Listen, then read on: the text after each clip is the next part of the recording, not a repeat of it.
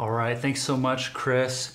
At this time, we're going to continue our conversation around the question how are we to respond? It's a question we hope we're all asking as followers of Jesus. We are experiencing a pivotal moment in history right now. Uh, I saw a meme this week that said, I've always wanted to experience the Spanish flu, the Great Depression, and the 1968 Civil Rights Movement all in the same month. It makes you laugh and cry out of disbelief and then get really sober. Because if we think about it, our kids are going to search their memories. They're going to look back for what it felt like to live through these times. Our grandchildren are going to be studying this in school and they're going to ask ask us what it was like, what it felt like, what did we respond with when the scar tissue of systemic and structural racial injustice burst open in our generation when the unjust death of George Floyd was put before us in a video after countless other videos. How did we respond as followers of Jesus?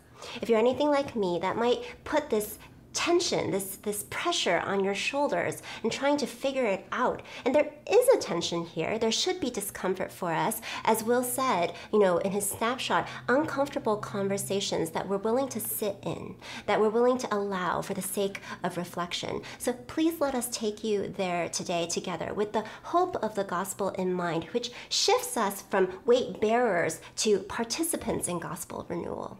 Yeah, and the framework framework for how we're addressing this question, how are we to respond, is really to seek God in His Word. How would He have us respond? What are the principles that He has for us? Not how do we respond as red or blue, Democrat or Republican, but as followers of Jesus united as, as citizens of heaven, followers of His. And so we're going to look at the example of Jesus uh, for him as uh, look to him as our model and look to him as our guide. So if you have your Bibles, go ahead and turn to John chapter 4. We're going to be looking at verses 1 through 14. Now Jesus learned that the Pharisees had heard that he was gaining and baptizing more disciples than John, although in fact it was not Jesus who baptized, but his disciples. So he left Judea and went back once more to Galilee. Now he had to go through Samaria. So he came to a town in Samaria called Sychar, near the plot of ground Jacob had given to his son Joseph. Jacob's well was there, and Jesus, tired as he was from the journey, sat down by the well. It was about noon. When a Samaritan woman came to draw water, Jesus said to her, Will you give me a drink? His disciples had gone into the town to buy food. The Samaritan woman said to him, You are a Jew, and I am a Samaritan woman. How can you ask me for a drink? For Jews do not associate with Samaritans. It's easy to forget that Jesus, the Savior, came into this world as a marginalized, oppressed Jew. We all know that the power holders of his day were the Romans, and we all know that the Romans abused that power. But even under the Roman power structures, there were substructures that the Jews had in place, power structures of their own. And if you look at verse 5, you see that the religious leaders, the power structure of the, the Pharisees, were making life very difficult for Jesus. They were trying to hold him back, push him down, down thwart his efforts. Jesus was marginalized and, and oppressed by on many fronts. And yet, what did Jesus do? Who did he regularly, time after time, seek out, even as he was marginalized and oppressed himself? But the powerless, the marginalized, the oppressed, the broken, and the hurting. I mean, even this Samaritan woman calls it out. Look again at verse 9 and 10. You are a Jew, and I am a Samaritan woman. How can you ask me for a drink? For Jews do not associate with Samaritans. Back in that day, Jews and Samaritans absolutely despised one another. We're talking way more than Republicans and Democrats despise one another today, if that's hard to believe. And in their relationship, the Jews held a little bit more of the power, even though, again, Romans held all the power. And so the Jews would try to use that, what little power they had, to make life miserable for the Samaritans, and the Samaritans in turn would try to make life miserable for the Jews. And even in the midst of all of this mess, Jesus speaks to this woman. Now, we need to understand this was radical in so many ways. And we've already talked about how Jews and Samaritans didn't associate with, with one another. But secondly, because she was a woman. I mean, this was 2,000 years ago. Jesus, being a rabbi, had a code that the rabbis actually made on their own. It's not part of the Bible. It said rabbis ought not to talk publicly with any woman, including their own wives. And yet Jesus spoke with this woman. And then there's the fact that this woman was an outcast. I mean, look again at verse 6. It says that she was out at the well drawing water at noon. That's in the middle of the desert heat. Every Bible scholar tells us that this meant she was an outcast. Otherwise, she would have gone at the time that all the other gals were out there drawing the water, at the beginning of the day before the sun was just beating down. Even uh, later in the story, we find that she had been married to and divorced five men and was living at that time as she was talking with Jesus with another guy who was not her husband. She was an outcast. She was shunned by society, shunned by the religious leaders, and yet Jesus loved her, engaged her, approached her. Mm-hmm. Even being marginalized and oppressed himself, he went for the broken, the, the hurting, and even to this gal who probably would have described her own life situation as hopeless. So, what does Jesus' example here serve as our guide in terms of how we are to respond in the midst of what's happening in our country? He shows us the importance of at least three things. First, Jesus shows us the importance of proximity. He shows us the importance of proximity. Look again at verses 3 and 4. It says, So he left Judea and went back once more to Galilee. Now he had to go through Samaria.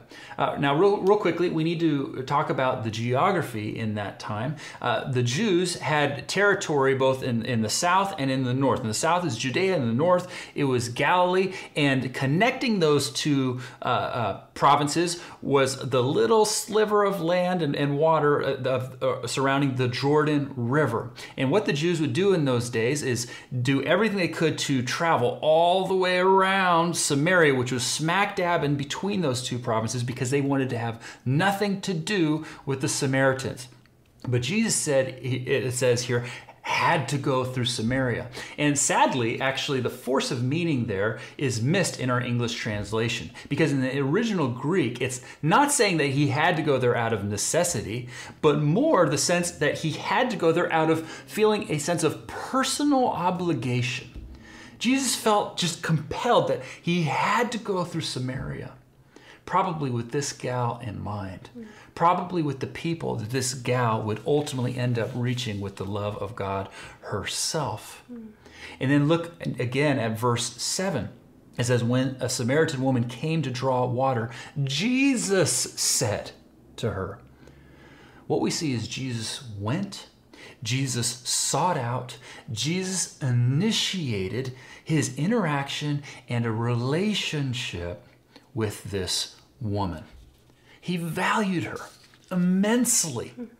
This is incredibly important for us in times like we are in now. The importance of proximity. Proximity matters because so many people right now are going online and saying all sorts of things and sharing all sorts of opinions, and yet they don't have a single relationship with a person of color, let alone is in regular dialogue with someone.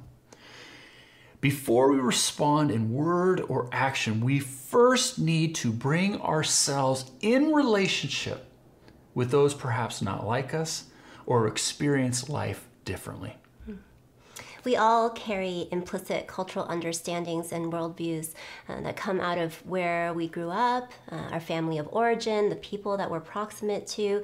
Uh, to really understand someone, there has to be relationship.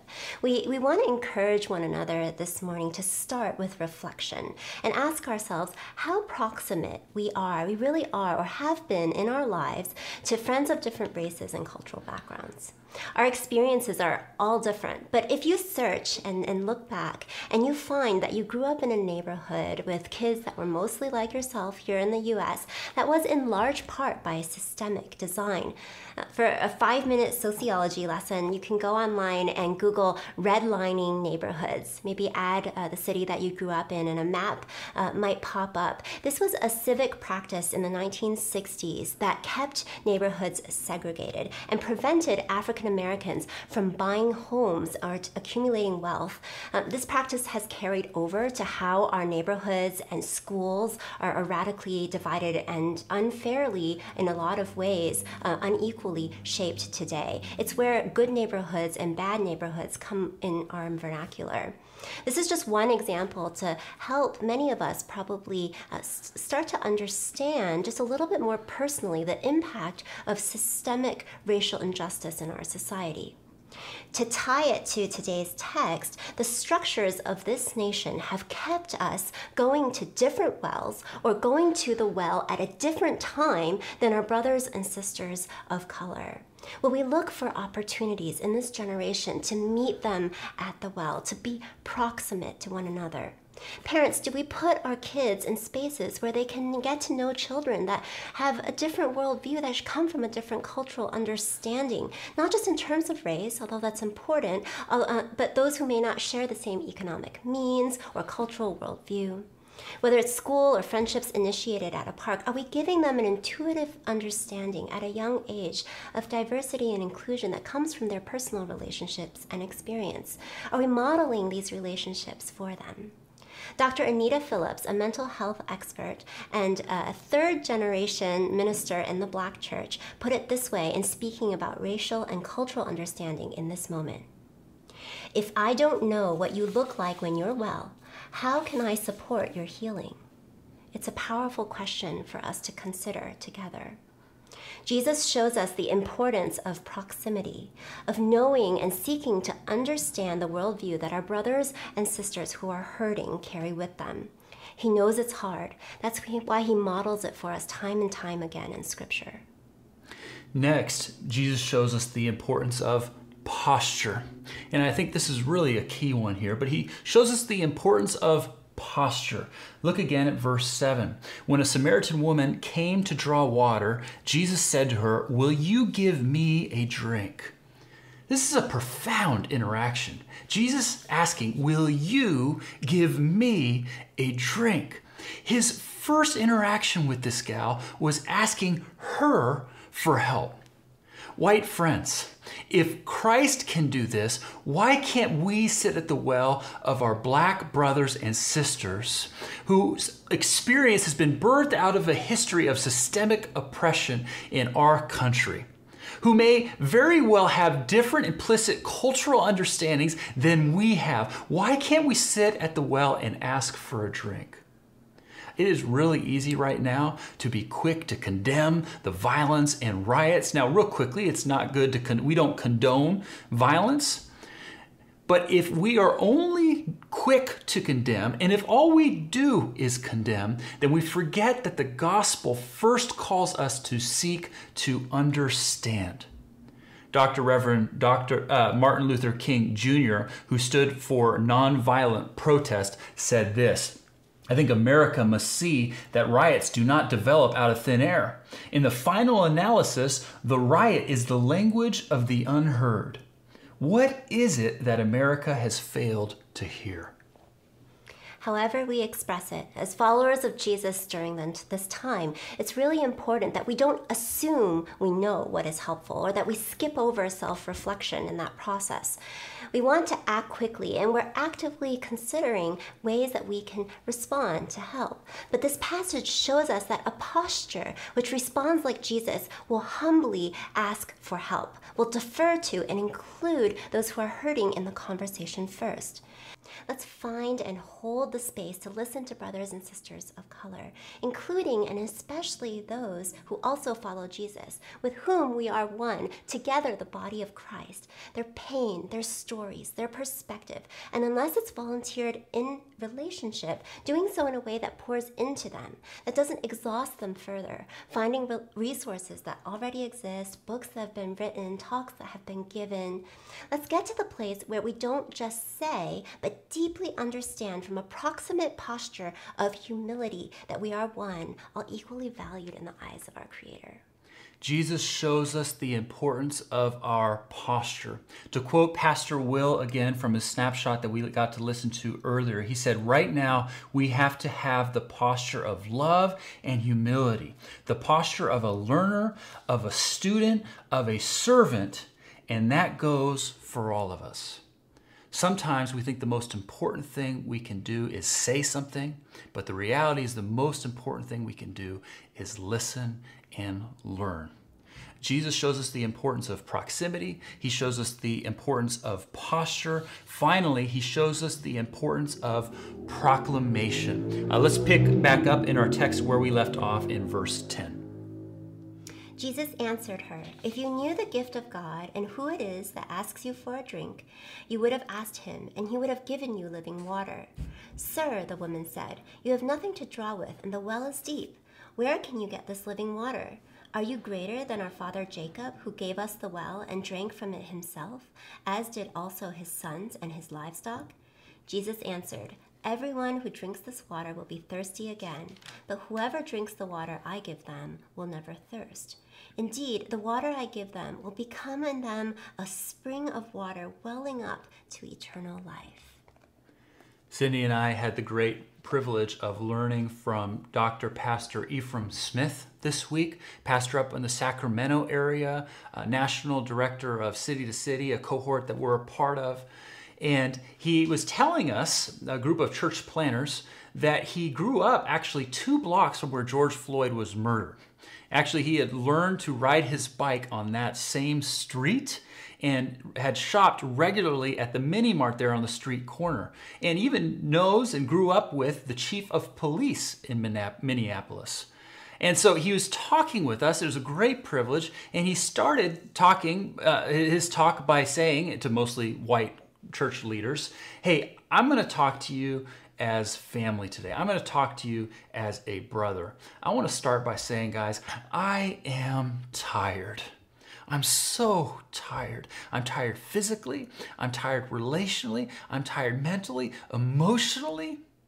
And it's hard for me to have hope right now, if I'm real with you because it's easy to think that it's impossible for our political leaders to actually work together and bring about some actual meaning meaningful change.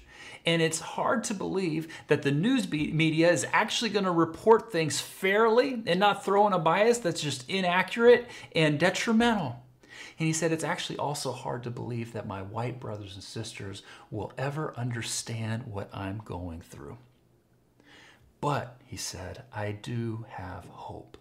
Because my hope ultimately isn't in humankind. My hope ultimately ultimately is in our Lord and Savior Jesus Christ, who came himself marginalized and oppressed, who gave up his throne in heaven not for a seat of authority and power, but to give his life for the sake of us having life, to reconcile all people first to himself and also to one another. That is where my hope is. And so Cindy and I, we ended the call and we couldn't help but be filled to the brim after hearing that. Why? Because here, Pastor Smith was pouring into us as a wellspring of living water. He was proclaiming the gospel over us, even as he was proclaiming it for himself. Someone who was saying that it's just so hard, there's just so much suffering. But he was, he was claiming it for himself and proclaiming it over, over us that we might receive and take that and pour it out to others. That is our calling to follow the one, Jesus, who is just who, as he is merciful and he is redeeming all things to himself and will ultimately bring all people to himself who cry out for his name, all tribes, tongues, and nations. Uh, to himself in the next life. And so, our part here and now is to join him in that work. Our eyes are on heaven. The our eternal and ultimate hope is in heaven. We proclaim the gospel of Jesus' death on the cross and forgiveness of sins and life forever in Him, even as we work here and now for racial and social reconciliation that we deeply need. We work for it to be on earth as it is in heaven. Mm-hmm. Do we hold that wellspring of hope today? Do we have that? And it's worth processing together. If you've never made a decision to follow Jesus, but you're drawn to this wellspring, to this radical heart for justice that Jesus has, to the hope of eternity perfectly reconciled that he promises and holds out to us with the cross, we want to invite you into his family today. We would love to walk with you in that, and we would love to know if you make that decision. To those of us who do follow Jesus, in unity, let's ask God to do a transforming work in us during this critical moment when no one can ignore the fact that our world as we know it appears to be blowing up. Will this be a passing moment in our lives or a pivotal one? Will we dig our identity into the systems and structures of this world, clinging to them in ways that may unintentionally drive disunity and brokenness? Or will we take another step toward claiming our primary identity as citizens of heaven? and allowing that to sustain us with the spring of living water welling up to eternal life, freeing us, paradoxically, to be a part of long term renewal and change in this life. Please hear this. We are not saying that systems and institutions, that political parties and structures are bad. They are a necessary part of this world, and justice must be worked out in them. But we are saying that just as we are individually sinful, sin penetrates into every system and structure here on earth. And if we cling to those systems and structures more than we cling to Jesus, if we put our identity in being a citizen of a structure more than we put our identity into a citizen of heaven, it actually makes it harder for us to be a unifying, loving, renewing presence in our communities. We have to start with ourselves, with reflection, with our posture, and where we put our ultimate trust. Deep healing is needed in our society right now. Would that be greatly helped by an uncommon unity and humility from us who are the church? Salvation and ultimate hope lie in Jesus, the living water. And right now, it's hard to find hope in structures and systems. A lot of people from every which perspective are all asking, what's the path forward? But we know the ultimate path forward that Jesus is moving towards, and that is bringing all people that would cry out to him into his family to be with him forever. And so we proclaim those words and that good news, even as we work here and now for the sake of bringing reconciliation on earth. So, how can we be in relationship with those who experience life differently than us, that, that think differently? How can we have a deep humility and a posture of listening and learning? And how can we proclaim the gospel and proclaim that, that God is about reconciliation then and now? Let's all work towards that end and consider our roles in this. Let's pray. Uh, Father, thank you so much for entering our world as one who understands, as one who was marginalized, powerless, and oppressed. Mm-hmm. You left your throne in heaven, a position of power and authority, not to gain a position of power and authority here on earth, but to take a position of great vulnerability, even to the point of death. Would you help us live more deeply in your love? And on mission that you have for this broken world? And would you help us be well springs of your living water? Would you help us in this moment in our country be conduits for change, gospel change? And most of all, would you use this moment and our lives to point people to Jesus and eternal hope that only He gives and yet offers so freely? We pray all this in Jesus' name. Amen. All right, let's pass things back over to continue worship and song at this time.